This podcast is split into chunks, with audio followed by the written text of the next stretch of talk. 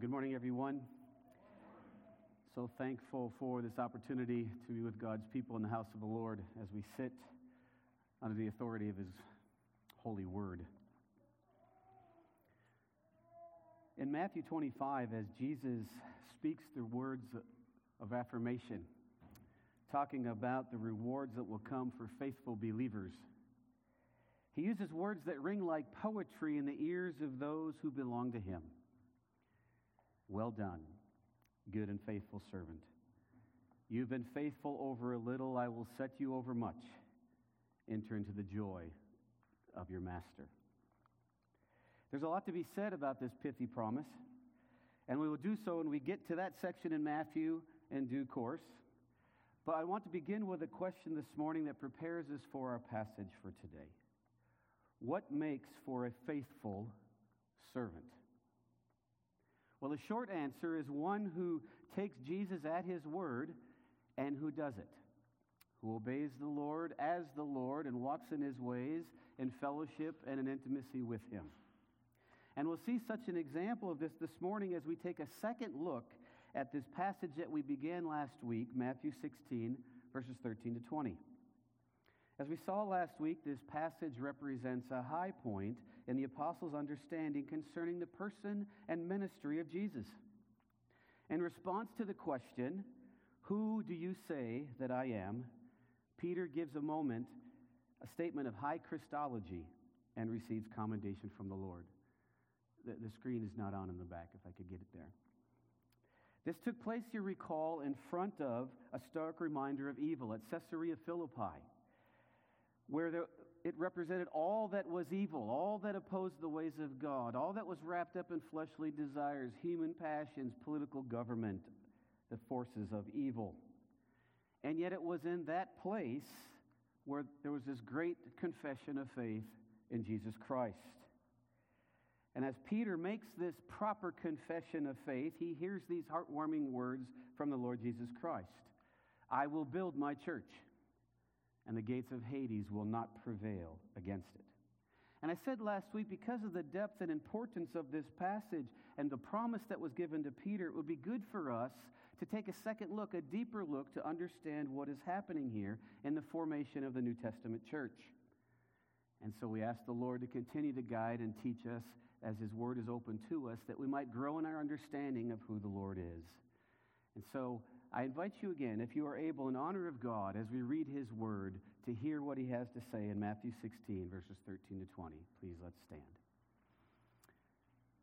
And the holy word of God says Now, when Jesus came into the district of Caesarea Philippi, he asked his disciples, Who do people say that the Son of Man is? And they said, Some say John the Baptist, others say Elijah, and others Jeremiah or one of the prophets.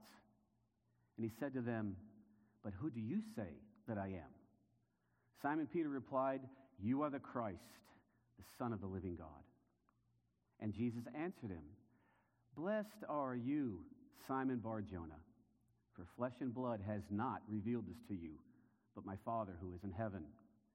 And I tell you, you are Peter, and on this rock I will build my church, and the gates of hell shall not prevail against it. I will give you the keys of the kingdom of heaven. And whatever you bind on earth shall be bound in heaven, and whatever you loose on earth shall be loosed in heaven. And then he strictly charged the disciples to tell no one that he was the Christ. This is the word of God given to his people for their edification to understand how he would have us live today. Let us receive it for its proper intention. Please be seated. And please join me as we pray. Father, as we gather now and as we hear your word, we know that unless you are working in our hearts and moving us to put distractions to the side and to focus on the Lord Jesus Christ, we'll simply just pass time.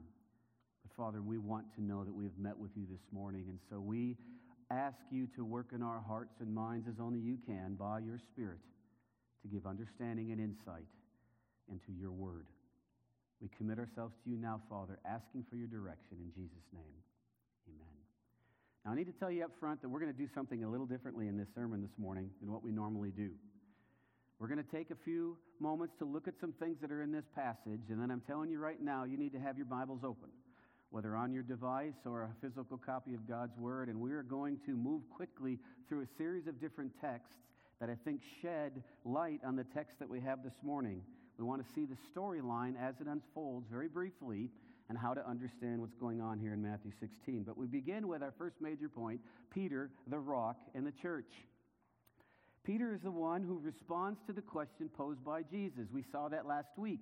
Peter is often the one who speaks first. He is often seen as the spokesman of the apostles. And in fact, in every listing that we have of the apostles, his name always appears first. He was the one willing to try things, willing to take the risk, willing to say things, but he was also the one who often messed up. Often because he was a little too quick, quick to speak and was a little too sure of his own abilities. And so he was prone to stumbling. But he was also willing to keep on trying. He was willing to keep on running after the Lord. And so Peter often did what we can all do and what we need to do when we stumble just run back to Jesus and let him make it right and then keep on going. So, as Peter confessed this great confession, you are the Christ, the Son of the living God, we looked at this in detail last week, what this verse means. Jesus affirms to him that this confession did not come from himself, did not come from Peter. It was something that was revealed to him by the Father. Peter could not have known this or understood this unless it had been given to him from above. And so he gives him this blessing. Then we get to this famous wordplay, a pun. And it's clear in the original language. You are Peter, literally rock. His name is Petros. It means rock. There's another word for stone, lithos, but that's not the word that's used here. It's Petros. So literally, you are Peter, rock, and on this rock I will build my church. Now notice it's Jesus who builds the church. But he says he will do it in and through those who call upon him and who confess the truth and who walk with him. He's the head of the church, Jesus is. He's in control of the church. But he clearly is saying something here to and about Peter. He says, first of all, blessed are you. You've been revealed something by the Father. And we're going to continue to refine and define that as we move through the scriptures, but let's let the text speak first, and then we'll add to it for, so we get a fuller understanding. If we start out with the premise that this was revealed to him by the Father, then we don't have to get too worried about letting it play out in space and time. We can trust the Father with the results. This confession of faith, as we've said, of Peter, was not as a result of anything of Peter. Not by his own effort. He wasn't more intelligent. He wasn't more insightful. He wasn't more spiritual. This was something that was given to him by the Father. It's of divine origin. And as he is properly confessing, then, he is rock. As one commentator says, Peter is himself rock in the sense that he is the first to identify fully and completely Jesus as Messiah. And that's what we'll look at today. The rest of the story will make it clear what is meant and what we affirm and what we do not affirm. We, what we do not affirm is that this was somehow a promise to Peter to be the first pope or to be the sole foundation of the church. Neither Matthew nor any of the New Testament writers know of such a claim, nor do they know anything about the supposed supremacy of the Bishop of Rome. That is a human creation that came later in church history. The foundation is the truth of Christ, who builds his church on those who confess that truth and live for the truth. And as Peter confesses the truth, truth in Christ, who is the cornerstone, then Peter, as it will, is part of the foundation that Jesus will use to build the church. But if he doesn't, he becomes a stumbling stone and is prone to discipline from the Lord. And so, to summarize, we looked at two passages last week. I encourage you just to put them in your notes uh, to, to study later that just simply affirm that God has used the prophets and the apostles to establish the truth, which is what we have here. But Jesus is the cornerstone. Jesus is the one upon which it is all built. He is the head of the church, He's the ruler of the church. The church, which is a spiritual temple over which He is the head. So, all that by way of kind of catching up with what we looked at last week, we want to look at this phrase now, Peter and the keys to the kingdom. God, as we see from beginning to end in the story, enjoys working in and through his people for the accomplishment of his will. He doesn't need to. There's nothing that's lacking in the Almighty that would require him to use created beings to accomplish his will, but he desires to work in and through his people to see that his will is performed, and he delights to do so. He gains glory from working through the church. He gains glory from working through the servants that he has raised up. But it's always going to be by his direction and his strength for his eternal purposes, for his glory. But as Jesus is interacting with Peter in this special occasion, he says something unique. He says, I will give you the keys of the kingdom of heaven. And we said last week, as we looked at the verse, it was second person singular, you. There's an interaction that is going on between Peter and Jesus that is unique. It's not to say that we can't use other scripture to understand what's going on, but let that hang right there as it is that Peter has confessed you are the Christ. Jesus has said, You are, in some sense, rock. And I give you the keys of the kingdom of heaven. Well, we understand just in our daily use that keys are used to open and to close and to bind and to loose. And in biblical uses, keys refer to authority and responsibility. And this responsibility involves instruction, it involves discipline, it involves teaching, it involves guiding. But there was a need for there to be this type of guiding and instructing and teaching going on in the early church. As Charles Spurgeon says, for, for practical purposes, the people of God would need discipline and the power to receive, refuse, retain, or exclude members. The keys involved, at some level, letting in or keeping out, teaching or correcting or disciplining. Now, I want to affirm something I said last week. This does not mean that we tell those old silly jokes about Peter standing at the gates of heaven or at the pearly gates deciding who gets in and who doesn't. That is not what this means. But there is something specific that is going on in the formation and development of the New Testament church, and we'll see that play out. And we'll see the limitations then of letting in or letting out or keeping in or keeping out or correcting or discipling as we see the second half of this verse which says and whatever you bind on earth shall be bound in heaven and whatever you loose on earth shall be loosed in heaven. And we asked the question last week does that mean that heaven follows earth's lead? And we said no.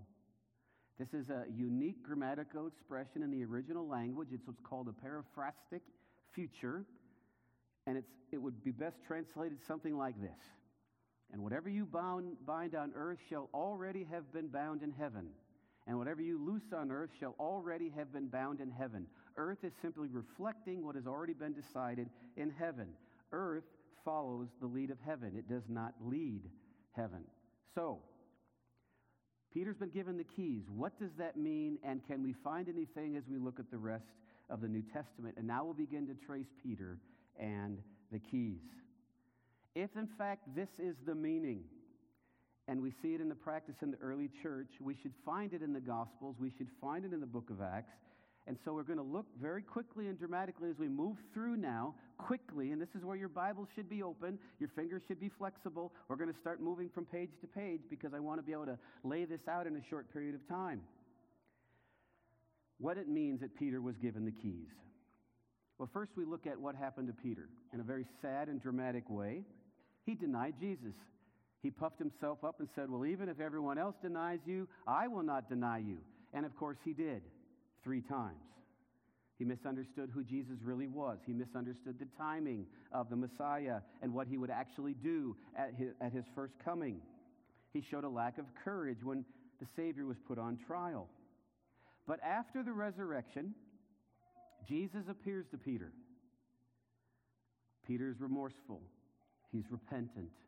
He's broken over his lack of faith in the moment of trial. And Jesus restores him to a position of authority, to a position of responsibility. We see that in John chapter 20.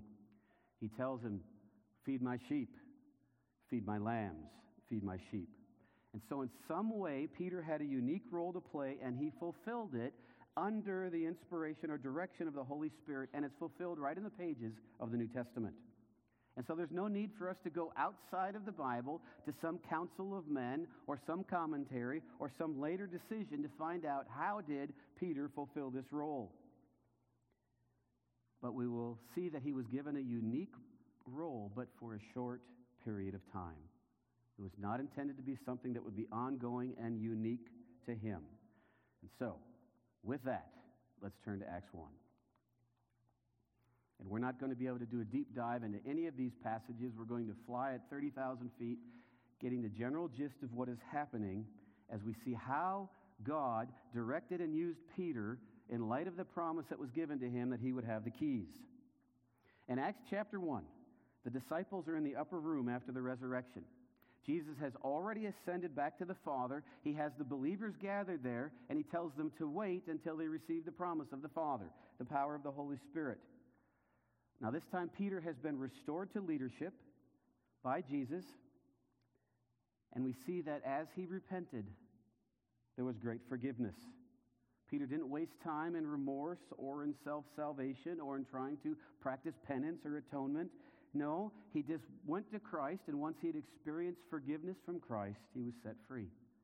He would be not perfect, because his point was not to be perfect, but to be used as an instrument in the hands of God. And in chapter 1, as we get towards the end, it's Peter who is the leader who stands up and explains the word of God to, the, to those gathered. How prophecy had to be fulfilled in the betrayal of Judas of Iscariot, who had betrayed Jesus. And he gives instruction and leadership to the early church to lead, them to, to lead the church to replace Judas with Matthias. All of this happening under the direction and providence of the Lord.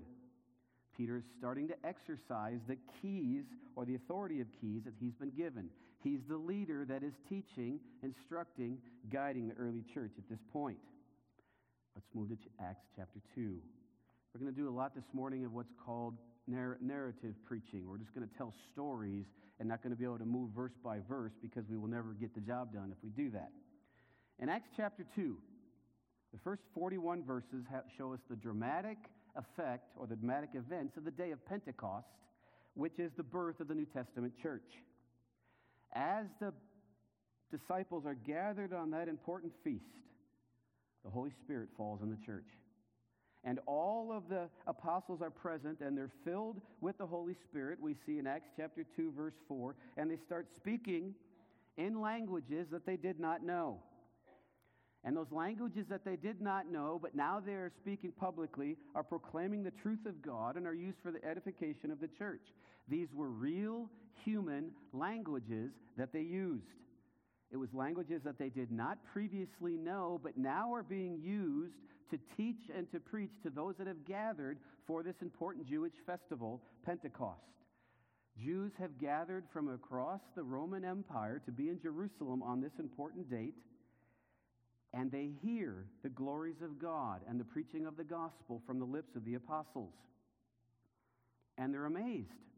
How are we hearing these things? We know these men don't speak our languages, and yet here they are, gifted by the Holy Spirit, speaking, and they are able to hear and understand. They're so confused, they even accuse them of something untoward. But in verse 14, it is Peter who stands and raises his voice above the crowd and begins to preach the gospel, showing how Jesus is fulfilling the prophecies that have been given of old concerning Jesus Christ, with the resurrection of Jesus from the dead being the greatest proof that Jesus was the Messiah. And as these people hear about the gospel, they hear of how Jesus is the fulfillment of the promises given through the Psalms and through the prophets and in the law. They are convicted of their sin Look at verse 37. Now, when they heard this, they were cut to the heart and said to Peter and the rest of the apostles, Brothers, what shall we do? And in response, Peter tells them what they are to do. Verse 38 Repent and be baptized, every one of you, in the name of Jesus Christ. Show your repentance and faith by being baptized, identifying with Jesus as Lord and Savior in a public way. And as people believed the message and repented, they receive the gift of the Holy Spirit, which is the Holy Spirit Himself, given to all who believe. And so at this point, I'm going to take a little bit of a tour, and we're going to look at the difference between the gift of the Spirit and the gifts, plural, of the Spirit. As we put together the theology of the New Testament, the gift of the Spirit is the Spirit Himself, who is given to all believers at the moment of conversion. He indwells every believer at the moment that they believe.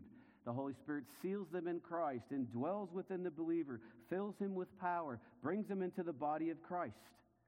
It is that gift of the Spirit coming into a person's life that makes him a Christian and makes him a part of the church, the body of Christ, uniting the believers with Christ.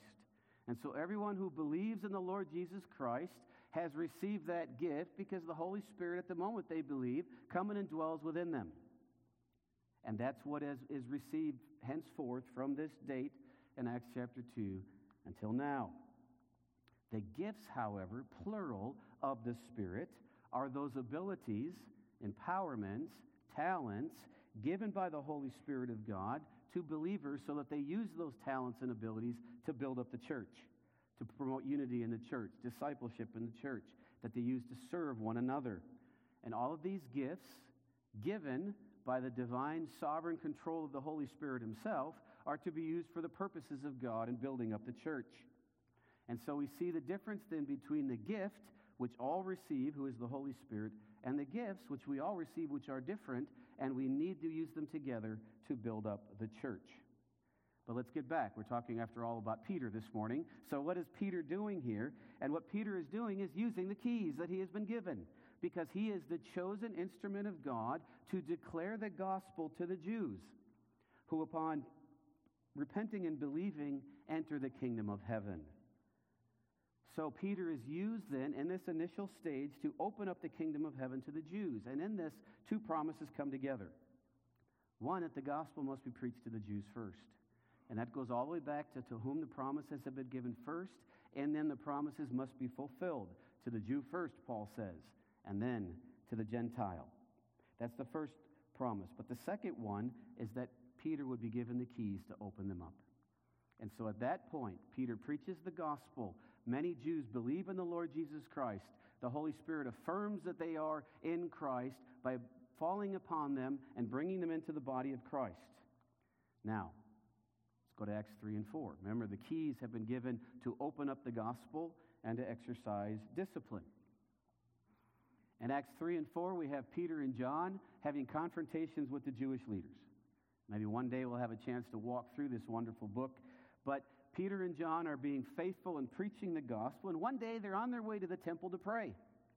And as they come to the temple to pray, they come across a man who is lame. And because he's lame, he can't enter into the fellowship of the saints. He can't go into the temple. And so he's there to beg, to try to make a living any way he can. And in Acts chapter 3, Peter responds and says, I have no silver and gold, but what I do have, I give to you. In the name of Jesus Christ of Nazareth, rise up and walk. And so the man does rise up and he walks. And what does he do? He goes into the temple. And so we have a symbol here of healing physically and spiritually coming together. And it's Peter who has pronounced that the gospel has come forth. And based upon this man's confession of faith, he also enters into the temple. Well, this draws a crowd. And so Peter begins to preach the gospel to the crowd. They're not used to seeing a healed man walking and leaping and praising God. They're not used to someone else preaching the gospel in the temple square. What is going on? So the Jewish leaders gather and they want to punish Peter and John. And in fact, they're putting them on trial and they want to put them in jail. And there's a whole much more you can read there, but look at Peter's response in Acts chapter 4, beginning in verse 8. Peter is the one who responds against these religious leaders who are trying to keep him from preaching. And he says, Then Peter, filled with the Spirit, Holy Spirit, said to them, Rulers of the people and elders, if we're being examined today concerning a good deed done to a crippled man, by what means this man has been healed, let it be known to all of you and to all the people of Israel that by the name of Jesus Christ of Nazareth, whom you crucified, whom God raised from the dead, by him this man is standing before you well. This Jesus is the stone that was rejected by you, the builders, which has become the cornerstone. For there is salvation in no one else, and there is no other name under heaven given among men by which we must be saved. Now, notice the language. Peter understands who is the cornerstone, who is the one upon whom the church is built, that salvation is found in the name of Christ alone. Peter proclaims the truth because he has been given the mandate by Jesus to do so. He proclaims Jesus as the cornerstone. And the leaders say that they say, We don't want you preaching the gospel, you're just causing disturbances. And Peter, along with John, says, We must obey God rather than men. Get ready, friends. In the days in which we live, the pressure is going to come upon us more and more to just go along with the flow, to go along with the latest sociological discovery. So gird your mind already. We must obey God rather than men. There's a t shirt that I hope to get one day. It says, I would rather stand with God and be judged by men than stand with men and be judged by God. We must obey God rather than men. Well, let's move on to Acts chapter 5. So, Peter here is, is, opening up the keys. He's preaching the gospel. It's starting to go out to Jews. But what's another responsibility of the keys? To exercise discipline. And so, in Acts chapter 5, there's sin in the church. Ananias and Sapphira have lied about the level of their generosity. They want people to think, wow, look how generous they are. Well, they're holding back part of it for their own gain. They desire the praise of men more than the praise of God. And it's Peter who is used of God to use his authority with the keys to exercise discipline. And in response to this treacherous sin that's taking place in the church, he is the one that pronounces the sentence, which in this case is death. The keys of the kingdom are being used to open up salvation to many, but also to give proper instruction about those who mishandle God's truth. But in this initial phase, the gospel is being, of, of the kingdom of heaven is being opened up to the Jews. Now, I want you to write in your margins of your notes at this point Acts 1 8. Acts 1 8 tells us how the church is going to expand. The promise of the Holy Spirit is that He will come upon all, and the church will be witnesses in Jerusalem and Judea, and then Samaria, and then to the uttermost parts of the earth. And we see that happening as we go through the book of Acts. So, initially, in this initial phase, the gospel is going forth to the Jews, and who was the first one that was used to preach it to them? Peter, for he'd been given the keys to open the kingdom of heaven. In contrast to the Pharisees in chapter 23 of Matthew, who were rebuked for closing the kingdom. Now we get to Acts 8 church had been called to go to Jerusalem, Judea, Samaria, and the uttermost parts of the world, but they kind of got comfortable hanging around in Jerusalem. And so they're staying there. And so God says, okay, I'm going to make them leave. And he brings persecution to the church in Jerusalem, which scatters them. And he uses a man by the name of Saul of Tarsus, but there's more to that later. So some of the men do leave Jerusalem. They flee the persecution that was there.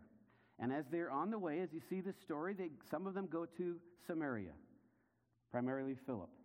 And he begins to preach the gospel. So now this is where the tension would start to build in the story because the Jews did not like the Samaritans. The Samaritans were a result of when the nation of Israel, the northern nation of Israel, had been carried into exile, they began to intermix and intermarry with their captors. And so they were considered a type of half breed, half Jews, if you will. And from that time forward, the Jews in Jerusalem and the Samaritans in Samaria had different paths that they followed. This happened, started, began to start happening in about 8 BC. The Pharisees and the scribes, for their part, saw the Samaritans as unclean and not really Jews. But God is pushing this story forward because the gospel is available to all, to be preached to all, including those who are considered half breeds. So we see that as a result of Philip's preaching in chapter 8, many Samaritans believe. But what would happen with the true believers in Jerusalem when they hear that these Samaritans, these half Jews, had believed? They would be reticent to accept them. And so, who is sent to confirm that the gospel has come? It's Peter, along with John, to confirm what is happening among the, the Samaritans. They interact with them, they confirm that indeed it is the same gospel that has come to them of repentance and faith in the Lord Jesus Christ.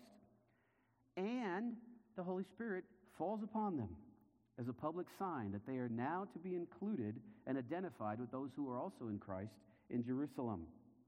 This is a very public display of the Spirit doing what the Spirit does, which unifies the people of Christ into one body.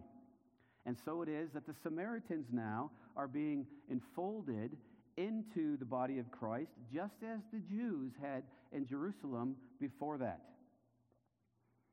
The keys of the kingdom are used by Peter to be the first to confirm that the gospel has come to the Samaritans. The Holy Spirit affirms it by filling the Samaritans, who now, every time someone amongst the Samaritans believes in Jesus Christ, at the moment of their conversion, they have the Holy Spirit, the gift, just like everybody does. Peter is no longer needed, we notice, because after this trip, at least I can find no other mention of Peter serving in Samaria in the New Testament. So he has used the keys as the one that Jesus appoints to be the first to confirm that the gospel has arrived in Samaria. But he will also use the keys in a different way in Samaria. Remember? Opening and closing, teaching and instructing, and bringing discipline. Well, in chapter 8, there was a man, Simon, who was a magician who used illusion, hand tricks to try to fool the people that he had some great power. And he wants to use that power. And so in verse 19, Simon says, Give me this power also, so that anyone on whom I lay my hands may receive the Holy Spirit. I want to have this power. I'll pay for it. I want to be able to control what God is doing. I'm, i think this is really cool. How this will add to my act as an illusionist, as a magician. Peter's really impressed, isn't he? Verse 20 May your silver perish with you, because you thought you could obtain the gift of God with money. Literally, friends, Peter says, To hell with you and your money. You're standing on the, thought, the thinking of that which opposes God. You're not thinking at all according to the ways of God. This is demonic, it's fleshly. Salvation is a free gift offered to all, and the Spirit is given freely to all who believe. How dare you think you can buy it and use it for your own gain? Now, to be sure, Peter and John were not the only ones that preached the gospel in Samaria, but they were the ones chosen by God to confirm that the gospel had indeed come to Samaria. Peter, as the holder of the keys, shows that the kingdom of heaven is now open to Samaria, just as it was now open to Jerusalem and Judea. And we're seeing Acts 1 8 start to be fulfilled as the story fulfills. Peter is fulfilling his role. So now we have the gospel spreading among the Jews, both in Jerusalem and in the countryside. It's spreading among the Samaritans. Now, in the meantime, a certain Saul of Tarsus gets converted. The one who had persecuted the church now gets converted, and soon he will be sent out by the church to be the apostle to the Gentiles. Before that happens, however, God will use Peter one more time to confirm something that is happening in the expansion of the church as the, as the one who is given the keys to the kingdom of heaven. And for that, we turn to Acts 10. In Acts 10, we have a Roman centurion, a military man, who's called a God-fearer. That means he followed generally the teachings of, of the Jews, of the Torah, except he didn't fully convert because he didn't follow all the prescriptions of circumcision. But he was called a godly man. And God is orchestrating things so that this godly man, Cornelius, and Simon, Peter, both have a vision. Simon has a vision that a man named Peter is going to come and is going to tell you the ways of God. And then Peter has a similar vision, far more dramatic, with far more details, where God reminds Peter that he is God of the Gentiles too. And that what Peter had considered unclean before was not to be called clean anymore because God was making it clean. God is preparing Peter to, be, to go and bring the gospel to the Gentiles in this new covenant community that is expanding. Now, in Acts chapter 10, it tells us that Peter was perplexed by this vision. I mean, three times the blanket comes down, and all kinds of creepy crawlers are on there, and things that were considered unclean under the law. And God says, Hey, have a banquet. And he says, I can't. I can't eat any of that stuff. God says, Don't call unclean what I've made clean. He's preparing Peter for his next task in carrying the keys to the kingdom of heaven. And so Peter obeys. And then we have this dramatic scene where when Peter encounters Cornelius, Cornelius wants to fall down and give him reverence, and Peter says, Stand up, I'm also a man. There'll be no kissing of the ring around Peter. He understands who he is. He understands that he is just simply a servant of the Lord Jesus Christ. He's learning. He says, he begins to preach. God shows no favoritism, but makes the gospel available to all kinds of men in all kinds of places and all kinds of times and all kinds of situations. And so Peter preaches the gospel to those that are gathered in Cornelius' house. Now, what I find especially humorous here is it's almost like a subtle sign that God's reminding us that it's all about Him, that He is in charge. Peter doesn't even get to the end of his sermon, and the Holy Spirit comes down. And the same things that had happened among the Samaritans are happening among the Gentiles. The Holy Spirit affirming that now the kingdom of heaven has been opened up to the Gentiles, to Jerusalem, to Judea, to Samaria, to the uttermost parts of the earth. So these believers are baptized. The Holy Spirit giving public testimony that they are now included into the body of Christ. The Holy Spirit indwells them just as He has indwelled the Samaritans, just as He indwells the Jews at the moment they believe. And in fact, in Acts chapter 11, Peter says that the gospel has now come to the Gentiles and God has performed the same things that we saw when He did it among the Jews. And the church rejoices. It says, God be praised, for He has granted that repentance should come even to the Gentiles. So, what do we have? We have that the Holy Spirit, using Peter, has brought the gospel to the Jews. He's brought the gospel to the Samaritans. Brought the gospel to the Gentiles. He's used the keys of the kingdom to be that voice, that instrument through which God would speak and affirm that this is God's gospel. And his role now is complete. Because he fades now off the pages of the New Testament. He's no longer the primary person that is used as the church is advancing and going forward. That will now switch to Paul, who will concentrate on the Gentiles. But did the early church recognize this, that Peter's role was now fading? Well, quickly we want to look at Acts 15. Peter has been miraculously delivered from prison in Acts chapter 12, but now there's this gathering in Acts chapter 15, this great church council, the Council of Jerusalem. They have to have this discussion because, after all, those that come from a Gentile background and those that come from a Jewish background, how are they able to have fellowship together? How can they sit at the table and have meals together when they come from such diverse backgrounds? And it's not Peter that is leading the discussion. Now it is James who is the leader of the church in Jerusalem as they talk about how Christians from various backgrounds can live in harmony with each other. Now look at Peter's testimony in chapter 15, verse 7. Brothers, well, and beginning in verse. And after there had been much debate, Peter stood up and said to them, Brothers, you know that in the early days God made a choice among you that by my mouth the Gentiles should hear the word of the gospel and believe. So he recognizes that I was chosen to, be, to bring the news to the Gentiles, but he's no longer the leader here in the church. That's now actually James. Moreover, when Peter gives his testimony, he defers now to Paul and to Barnabas, who are explaining what they have experienced among the Gentiles. And then James is the one who stands up and says, Men, this is what we're going to do. The leadership mantle has passed from Peter and is now being held by James and by the others. So Peter has played his role, he understood his role, and now others are stepping up into their role. So Peter does some things well, but he doesn't get it all right. In fact, next week, when we get to the next passage in Mark, Matthew 16, we're going to see that his understanding still needs to grow, that there's some problems. Peter actually at times had to be challenged, and in Galatians chapter 2 is actually challenged by Paul, saying, Peter, you stepped out of line. You're not standing on the gospel. And so you have one apostle confronting another.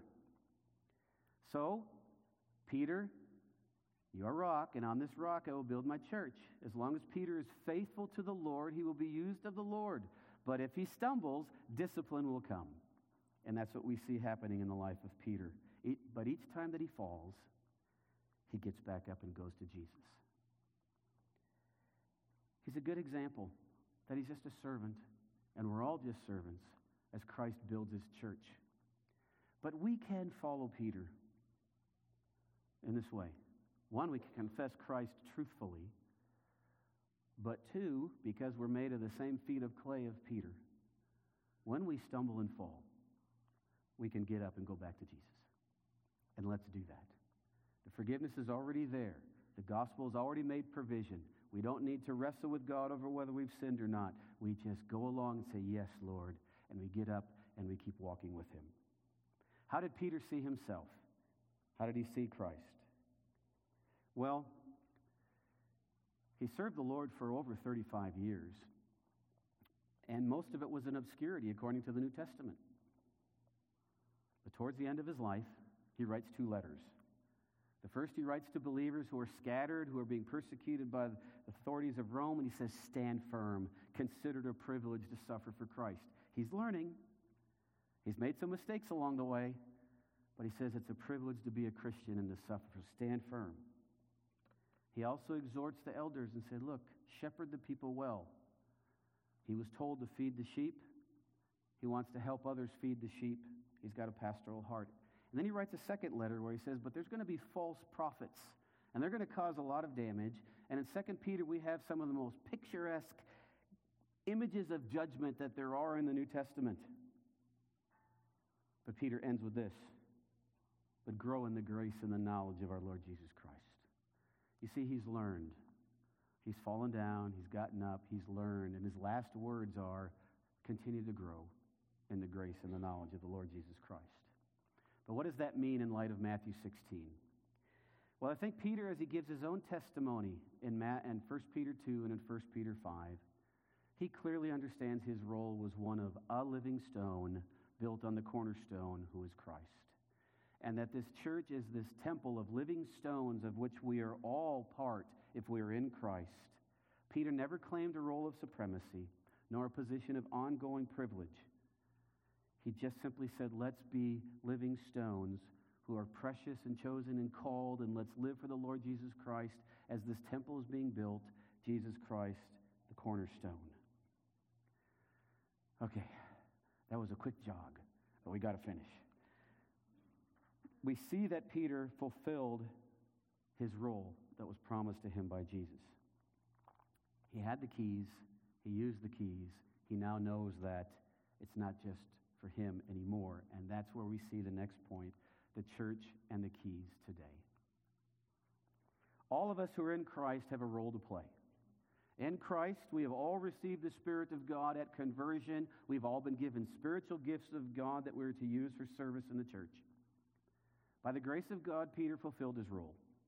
He did it well while he was faithfully obeying God and making good decisions. May we be graced to do the same. And we can do the same as we confess Christ and obey Him because we are privileged today to have the complete revelation of God that we need for life and godliness. We have the words of God given through the prophets and the apostles that is inerrant, it is sufficient, it is authoritative, it is truthful, it's full of divine authority, it is sufficient to help us to grow into Christian maturity and discipleship.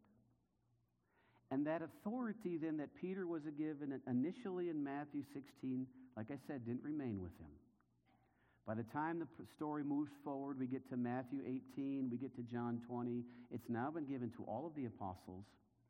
And because we stand today as the church on the apostolic faith, once delivered for all the saints, that authority has been given to us today as well to pronounce those forgiven who confess faith in Jesus Christ, to bind people in their sins who do not confess faith in Jesus Christ because they've not been set free from heaven.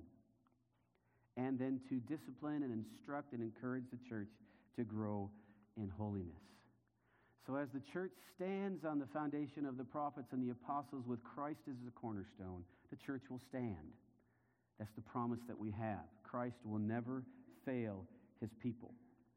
And so, as we think by way of, of application, a conclusion, and application, let's quickly consider a few more points. We are all called to build a church because the church belongs to Christ. And we need to say that to ourselves every day. The church belongs to Christ. The church is not mine. The church is not his. The church is not yours. The church is not ours. It belongs to Christ. We're just these simple servants that he works through to accomplish the work that he has. And we're called to then protect the church by preaching the truth. We are surrounded by truths. We are surrounded by language that doesn't even make any sense if we try to put it all together. Well, she gave her truth. Okay, but truth requires a foundation. And if the foundation is faulty, it doesn't matter what she says or what he says. Truth is truth, whether I believe it or not. And it will, truth will stand whether I stand on it or not. But it's better if I do stand on it because that means I will stand. And I want to stand on Christ. We preach the gospel without compromise. We don't apologize for telling people they must repent and believe. We don't apologize for saying we are born sinners and in hostility against God. We don't apologize that Jesus Christ commands us to repent and believe. Because as Jesus, as Paul, as Peter said under the leadership of the Holy Spirit, salvation is found in no one else. But there's no other name under heaven given among men by which we must be saved. Dr. Joseph Stowell tells the story of the ancient Greek Olympic Games. And they had one race that was unique. The winner was not the runner who finished first. The winner was one who finished with his torch still lit. Friends, I want to run all the way with my flame still lit for the glory of God. And it's that type of commitment from each of us as we bow before the Lord is what God will use to build the church. Let that be your desire to keep your torch lit all the way till the end. Well, next week we will continue, Lord willing, in Matthew 16, but let's look at a few application points before we close. And I thank you for putting your sneakers on and running with me through the scriptures this morning. But because Jesus is the head of the church, we will lay aside personal gain and serve him with our lives. Peter modeled that in his good moments. And we can do that as well. Secondly, because we each have a role to play in growing the church, we ask the Lord to strengthen us to serve him and others well. Enjoy your role. Serve well in your role. Grow in your role. Profit in your role in the sense that it's helping the church grow in maturity and Christian growth. Because it is Christ's church, we ask Him to keep us from doing anything that harms His church or hurts His people. And that's a need that all of us have to pray every day. Because we fight against junk that goes on in our own hearts. And we have to go to the Lord and say, Father, it's your church. Forgive me. Father, it's your work. Forgive me.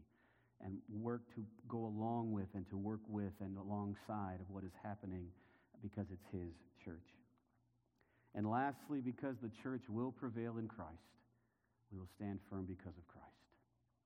He will cause us to stand. It is him that is the one who, who is upholding us.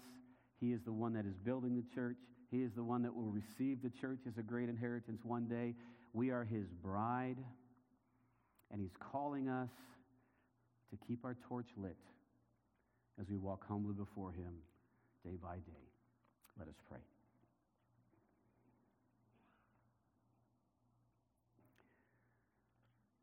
Now, Lord, we pause and we reflect and we think of who we are in Christ. And Father, we're sorry